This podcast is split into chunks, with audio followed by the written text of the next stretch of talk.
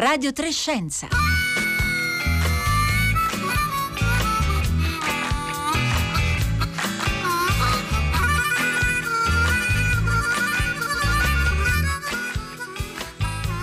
Buongiorno da Paolo Conte, se ne sta discutendo da giorni in tutto il mondo di un rapporto dell'intelligence statunitense, finora tenuto segreto, secondo cui tre ricercatori dell'Istituto cinese di virologia di Wuhan si sarebbero ammalati di Covid-19 eh, già a novembre del 2019, dunque eh, più di un mese prima dell'inizio ufficiale della pandemia in Cina, datata alla fine di eh, dicembre. A rivelarlo uno scoop del quotidiano newyorkese Wall Street Journal che domenica scorsa ha così gettato benzina sul fuoco perché già dieci giorni fa sulla rivista Science un gruppo di eh, ricercatori, 18 ricercatori statunitensi e europei, eh, firmavano una lettera appello intitolata Indagate sulle origini della Covid-19, in cui si sosteneva che sia il salto di specie del nuovo coronavirus dall'animale all'uomo in natura, sia un'infezione contratta accidentalmente in laboratorio, rimangono due ipotesi, entrambe verosimili. Ovviamente lo diciamo subito, nel dossier segreto dell'intelligence statunitense, nell'appello su Science sembrano voler avallare certe diffuse tesi complottiste secondo cui SARS-CoV-2 sarebbe stato appositamente creato in laboratorio, ma semplicemente si domandano se la pandemia è in atto possa essere cominciata non per un passaggio naturale del virus da un animale all'uomo in natura, ma a seguito appunto di un qualche incidente finora taciuto avvenuto all'interno di qualche laboratorio. E poi nella seconda parte di Radio Trescenza ci occuperemo di due progetti dell'Enea, l'Agenzia Nazionale per le Nuove Tecnologie, l'Energia e lo Sviluppo Economico Sostenibile, che si propongono di rendere più sostenibile appunto la produzione e il recupero di eh, mascherine mascherine. Aspettiamo le vostre domande e i vostri interventi su questi temi, scriveteci dunque al 335 56 34 296.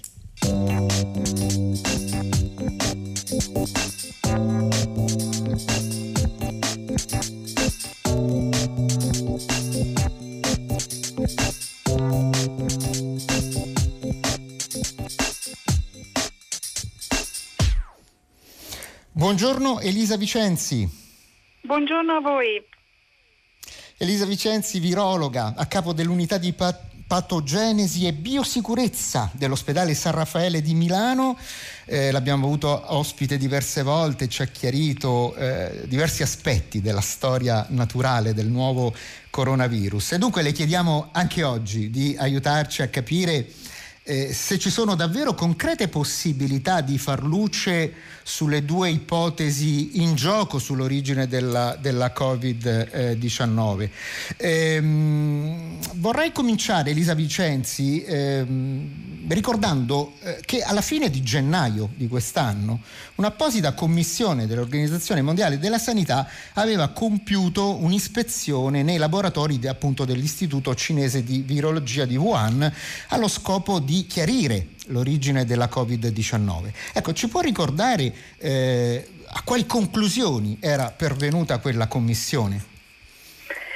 Sì, certamente. Allora, la commissione ha fatto un'indagine, penso accurata, per quanto potesse farla nel senso dei dati che aveva a disposizione ha stilato un documento eh, di eh, 300, 300, 313 pagine che è un documento pubblico e tutti possono leggere e in questo documento eh, si emerge che eh, l'ipotesi a questo punto che il virus comunque abbia un'origine naturale.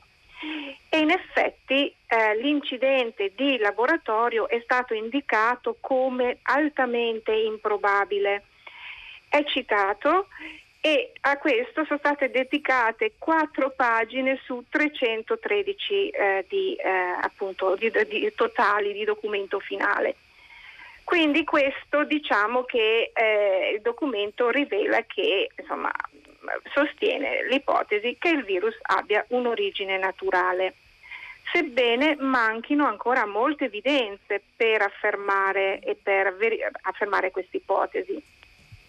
E appunto quando, quando lei dice eh, che questa commissione ha lavorato sui dati a loro disposizione, che cosa vuol dire?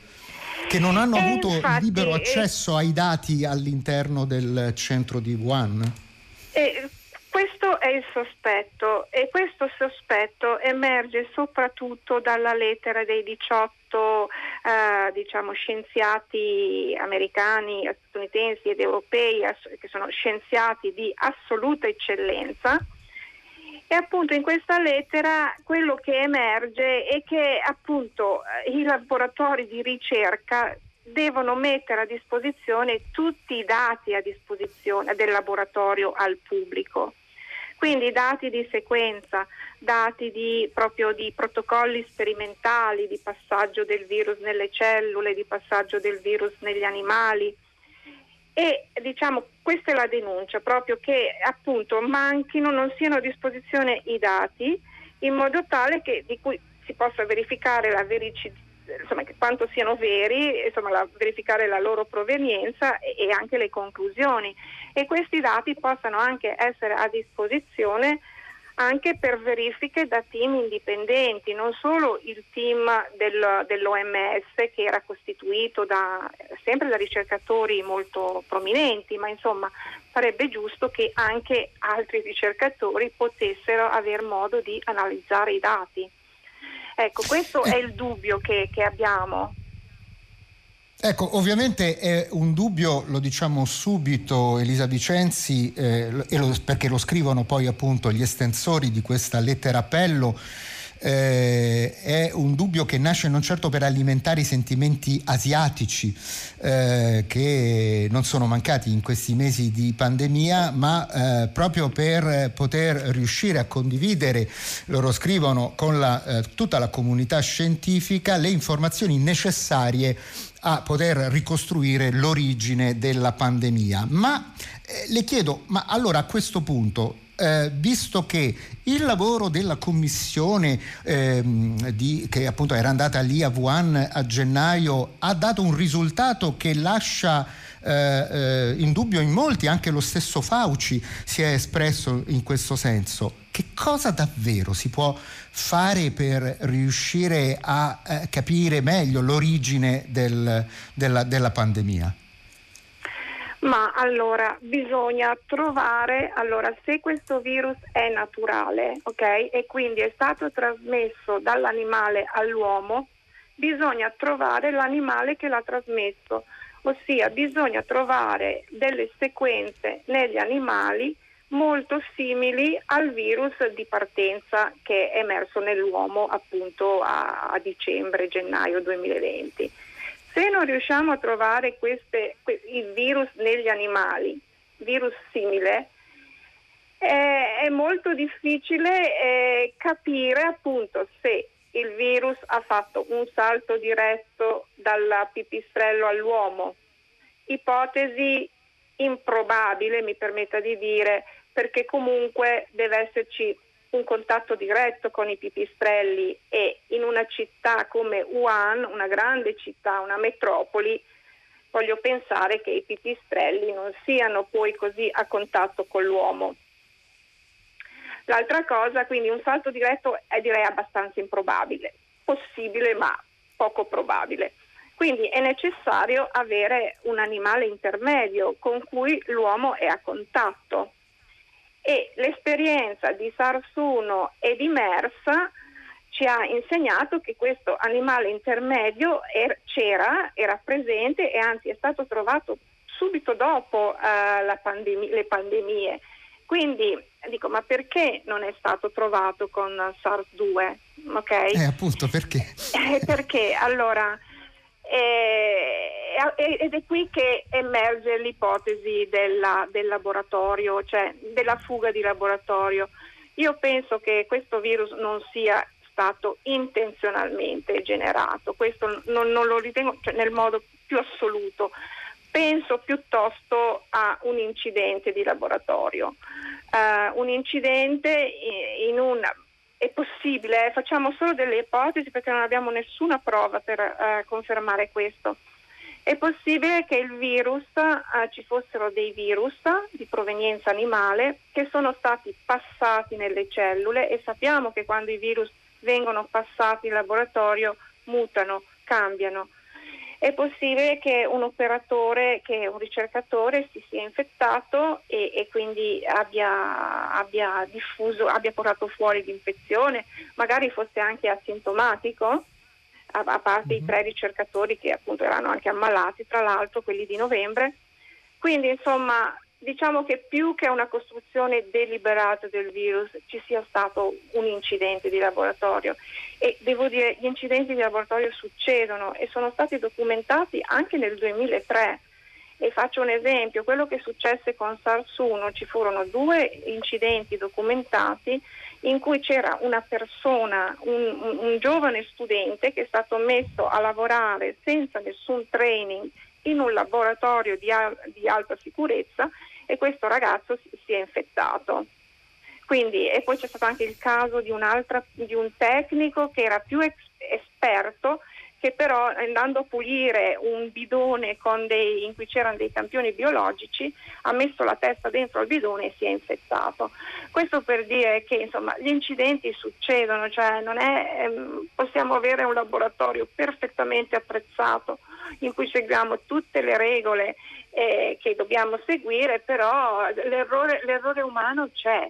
Ecco, quindi... E questo è cioè. possibile anche in un laboratorio, come si dice, di livello 4. Noi sappiamo che ci sono quattro livelli differenti, una scala crescente appunto da 1 a 4 e 4 è il laboratorio appunto di massima eh, sicurezza eh, e potrebbe essere accaduto eh, dunque che anche in un laboratorio di quel tipo a Wuhan eh, possa contaminarsi un ricercatore o qualche operatore eh, nonostante tutte le misure eh, che vengono adottate?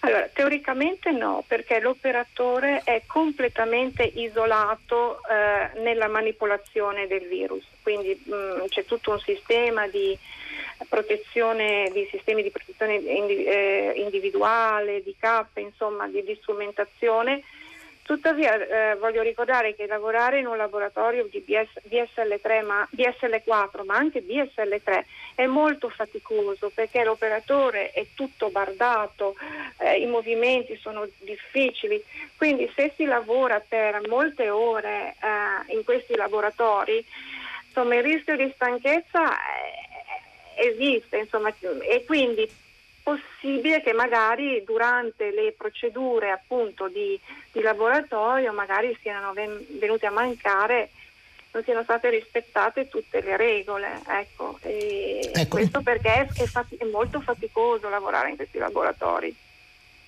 Eh, immagino, immagino eh, ce lo hanno raccontato appunto molti ricercatori, tra cui anche lei. Intanto stanno arrivando molti messaggi al 335 5634 296, ma al- alcuni sottolineano che in effetti però i eh, pipistrelli eh, erano stati eh, come dire, eh, indicati come animali che venivano eh, venduti come carne com- commestibile eh, proprio a Wuhan e altri eh, ascoltatori ci ricordano che erano state fatte, eh, condotte alcune ricerche tra il 2000 e 16 al 2017 da alcuni ricercatori che erano andati eh, a, a, studiare comunità di pipistrelli in eh, miniere abbandonate della Cina.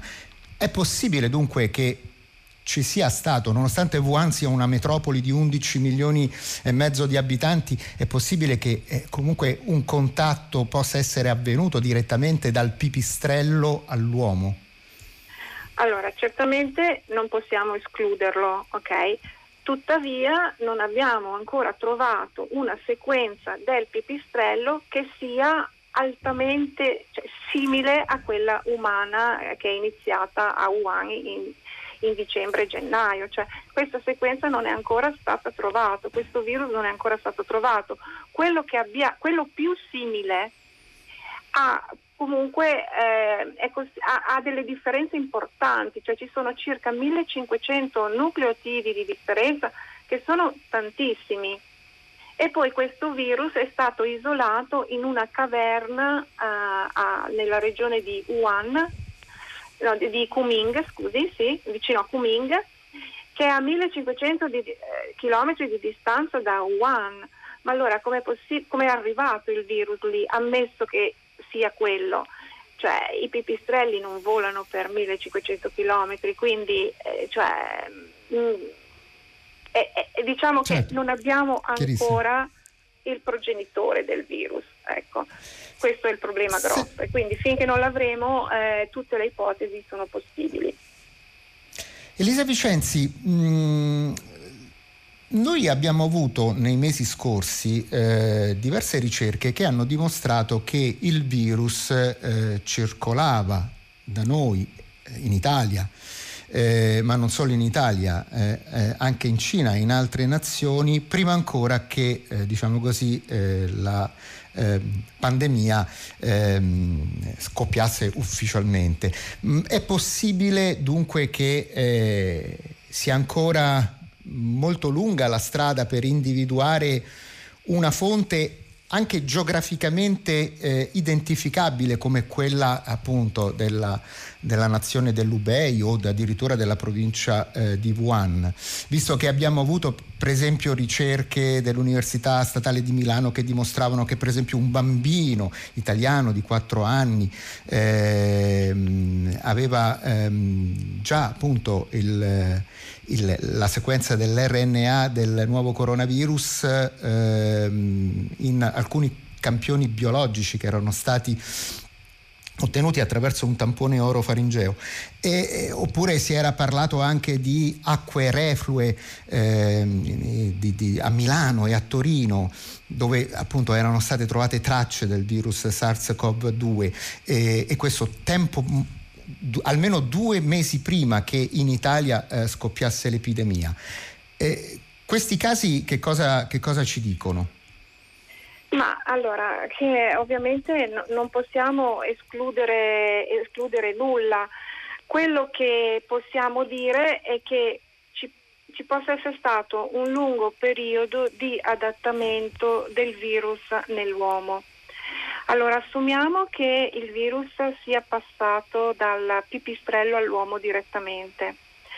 Allora, eh, è possibile che eh, prima di diventare così contagioso, prima di trasmettersi così eh, efficientemente, ci sia stato un lungo periodo di adattamento, quindi il virus abbia replicato appunto in alcune persone, in alcune comunità e, sì, e non ce ne siamo accorti. Eh, è stata la fase in cui si è adattato e anche ricordiamo che questo virus appunto eh, a differenza di SARS-1 eh, infetta anche in maniera asintomatica, può infettare le persone senza causare malattia e quindi è possibile che eh, sia, appunto, sia, circolato senza che ce ne, ce ne, siamo accorti. D'altra parte anche quando a febbraio pensavamo di essere immuni, poi il 22 febbraio abbiamo avuto questa tegola, questa botta di, appunto, del paziente zero di Codogno che ci ha fatto tutti veramente vabbè, tirare un, un, sì, una mazzata. Elisa Vicenzi, va bene, allora eh, grazie, noi ovviamente seguiremo, seguiremo eh, tutti gli sviluppi di, della vicenda, delle ricerche, ci auguriamo ovviamente che si possa presto venire eh, a capo di qualcosa. Ricordo eh, che Elisa Vicenzi è virologa, capo dell'unità di eh, patogenesi virale e biosicurezza dell'ospedale San Raffaele di Milano. Continuate a scriverci al 335 56 34 296. Thank you.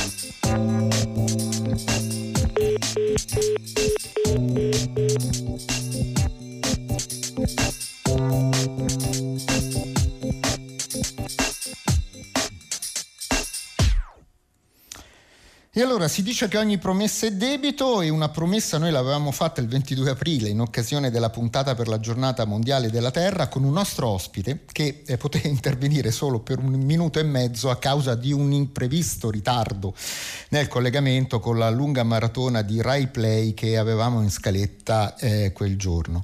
Eh, in quella puntata ci interrogammo eh, sull'impatto ambientale che eh, hanno avuto le mascherine utilizzate per difenderci dai contagi eh, da Covid-19, ma volevamo anche capire eh, se sia possibile recuperare i materiali di cui sono fatte le mascherine attualmente in uso e se sia anche possibile riprogettarle ex novo con materiali biodegradabili. Ed ecco allora che eh, con piacere torno a salutare Marco Tammaro, ricercatore dell'Enea, responsabile del laboratorio di tecnologie per il riuso, riciclo, recupero e la valorizzazione di rifiuti e materiali. Buongiorno. Buongiorno, grazie per uh, avermi rinvitato. Eh, grazie a lei di essere eh, con noi. E... Senta, quando questa pandemia eh, sarà alle spalle, speriamo presto, è molto probabile che le mascherine continua- continueranno ad essere usate o sarà consigliabile usarle in luoghi pubblici o in contesti particolarmente affollati. Quindi eh, sarà le mascherine saranno il dispositivo di protezione che continueremo comunque a usare maggiormente. Allora il suo laboratorio ha presentato proprio per questo motivo eh, due progetti diversi. Appunto il primo riguarda la possibilità di riutilizzare i materiali delle mascherine monouso. Innanzitutto di quali mascherine stiamo eh, parlando? Delle chirurgiche o ehm, quelle eh, indicate con la sigla F, FP2? No, no, per il momento eh, la, mh, le due proposte progettuali che eh, abbiamo presentato, mh, di cui una c'è stata finanziata già dal, dall'Enea, e invece l'altra che siamo in attesa di risposta presentata all'ex Ministero dell'Ambiente e Territorio, attuale Mite, che invece eh, punta a trattare diverse tipologie di, eh, di mascherine. Diciamo che eh, per il riciclo ci stiamo concentrando per trattare del riciclo su quelle mascherine chirurgiche, invece per mm-hmm. i sistemi di raccolta insomma, puntiamo a, ehm, a raccogliere un po' diverse tipologie di mascherine. Mi... Ecco, allora vediamo eh, quali sono i materiali eh, che possiamo recuperare dalle eh, mascherine chirurgiche. Sì, allora le, noi proprio una brevissima premessa, visto che abbiamo qualche secondo in più stavolta, eh, noi come tutti quanti ci siamo trovati davanti alla, con la pandemia, quindi eh, siamo trovati eh, davanti a questo problema dell'uso delle mascherine e quindi l'abbiamo guardato dal nostro punto di vista di ricercatore. Ci siamo resi conto che non esiste una filiera circolare legata alle mascherine. Filiera circolare giusto per intendersi, la vita di un qualsiasi prodotto è costituita da eh, tre momenti principali, il momento in cui viene costruito, il momento in cui viene utilizzato e poi c'è il, il fine vita. Con, in un modello di economia lineare finisce, con il fine vita finisce la, la, vita, invece in un modello di economia circolare questa è solo una tappa perché il prodotto poi giunto a fine vita viene trattato per recuperare il materiale e poterlo riutilizzare. Quindi ci siamo concentrati anche sulle mascherine. Quelle chirurgiche quella insomma, che utilizziamo, eh, che abbiamo utilizzato all'inizio tantissimo, quelle un po' più comuni, eh, sono costituite da diversi materiali. Eh, c'è la parte filtrante, quella che è appoggiata che a sua volta è tre strati, che è composta da eh, polipropilene e, e sono diversi strati anche di diversa fattura. Poi c'è per esempio il nasello, quello che appoggiamo eh, sul naso, che eh, all'interno c'è un ferretto che utilizziamo per sagomare intorno al naso e poi ci sono gli, i, i, laccetti con cui noi lo fissiamo dietro le nostre orecchie. Ecco, queste tre tipologie eh, sono tre tipologie di materiali eh, diversi che rendono complicato il, eh, la gestione di, questi, di queste mascherine. Quindi ci siamo posti il problema di come poterle recuperare e di come poter creare una filiera virtuosa. Ora, quando però si parla di una filiera virtuosa, c'è un, un momento particolare che è quello della raccolta, che è fondamentale, importante, è importante per tutte le tipologie di, di rifiuti. In questo caso è importante perché eh, lo si deve intercettare per poter dedicare una, una linea di trattamento ad hoc. Ora noi di solito buttiamo i rifiuti, li vediamo come l'ultimo atto della, della vita di quello prodotto, in realtà se noi lo vediamo come il primo step, il primo uh, atto del, di quello che viene dopo, de, della filiera di trattamento e recupero, ci rendiamo conto che il modo in cui viene, eh, viene effettuato il conferimento di questo servizio influenza tutto ciò che avviene dopo. Quindi quello della raccolta è un momento importante. Noi eh, stiamo realizzando con autofinanziamento Enea uno smart bin, un contenitore che eh, riconosce le eh, mascherine distinguendo tra quelle riciclabili e quelle non riciclabili, sanifica localmente le mascherine in modo tale che non diventino una, una bomba biologica sia locale e non diventino un problema per gli operatori che vengono dopo, in modo tale che la filiera, quello che viene dopo, possa essere quella classica, quindi sanifica le materie e le eh, raccoglie, le, eh, le stocca all'interno. E quindi ci siamo per il momento concentrati su questo pezzettino della, eh, della nostra filiera virtuale, virtuosa. Scusi. Invece nell'altra proposta che siamo in attesa di ricevere ci siamo preoccupati invece dell'intera della filiera. Abbiamo eh, intorno a un tavolo messo gli attori che producono, che raccolgono, che trattano le mascherine con l'obiettivo di poter recuperare il materiale, anche eh, quel eh, materiale eh, di, diverso, quindi poterlo eh, separare e poter recuperare per produrre materiali, materiali nuovi.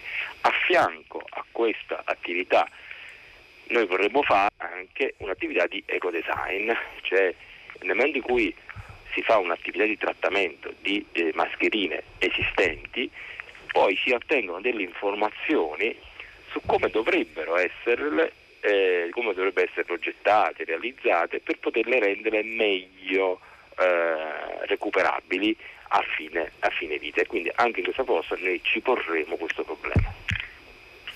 Ecco, dunque eh, ci sono eh, diversi, mh, diversi, progetti eh, che ehm, cominciano, credo, anche a, a ricevere l'attenzione eh, da parte di eh, alcune anche realtà comunali. Abbiamo eh, un minuto, un minuto e mezzo a disposizione, Marco Tammaro.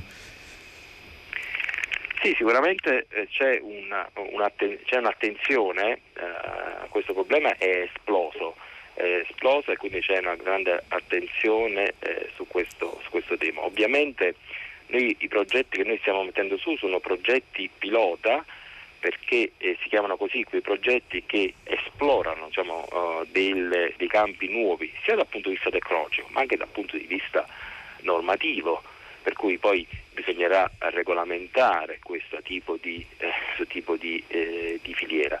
Però sicuramente eh, come lei diceva prima, anche quando noi ci metteremo alle spalle questa, questa pandemia, sicuramente ancora per molto tempo eh, dovremo utilizzare in certi contesti eh, dovremo utilizzare la, la, la, mascherina, penso quando andremo in ospedale a farci degli esami o a trovare dei, dei, degli amici e parenti, tanto per dirne una. Eh, certo. Quindi sicuramente sarà un problema che eh, ci porteremo ancora avanti per molto, sì. certo. Marco Tammaro, grazie. Grazie. Allora ricordo Marco Tammaro, ricercatore dell'Enea, responsabile del laboratorio di tecnologie per il riuso, riciclo, recupero e valorizzazione di rifiuti e materiali.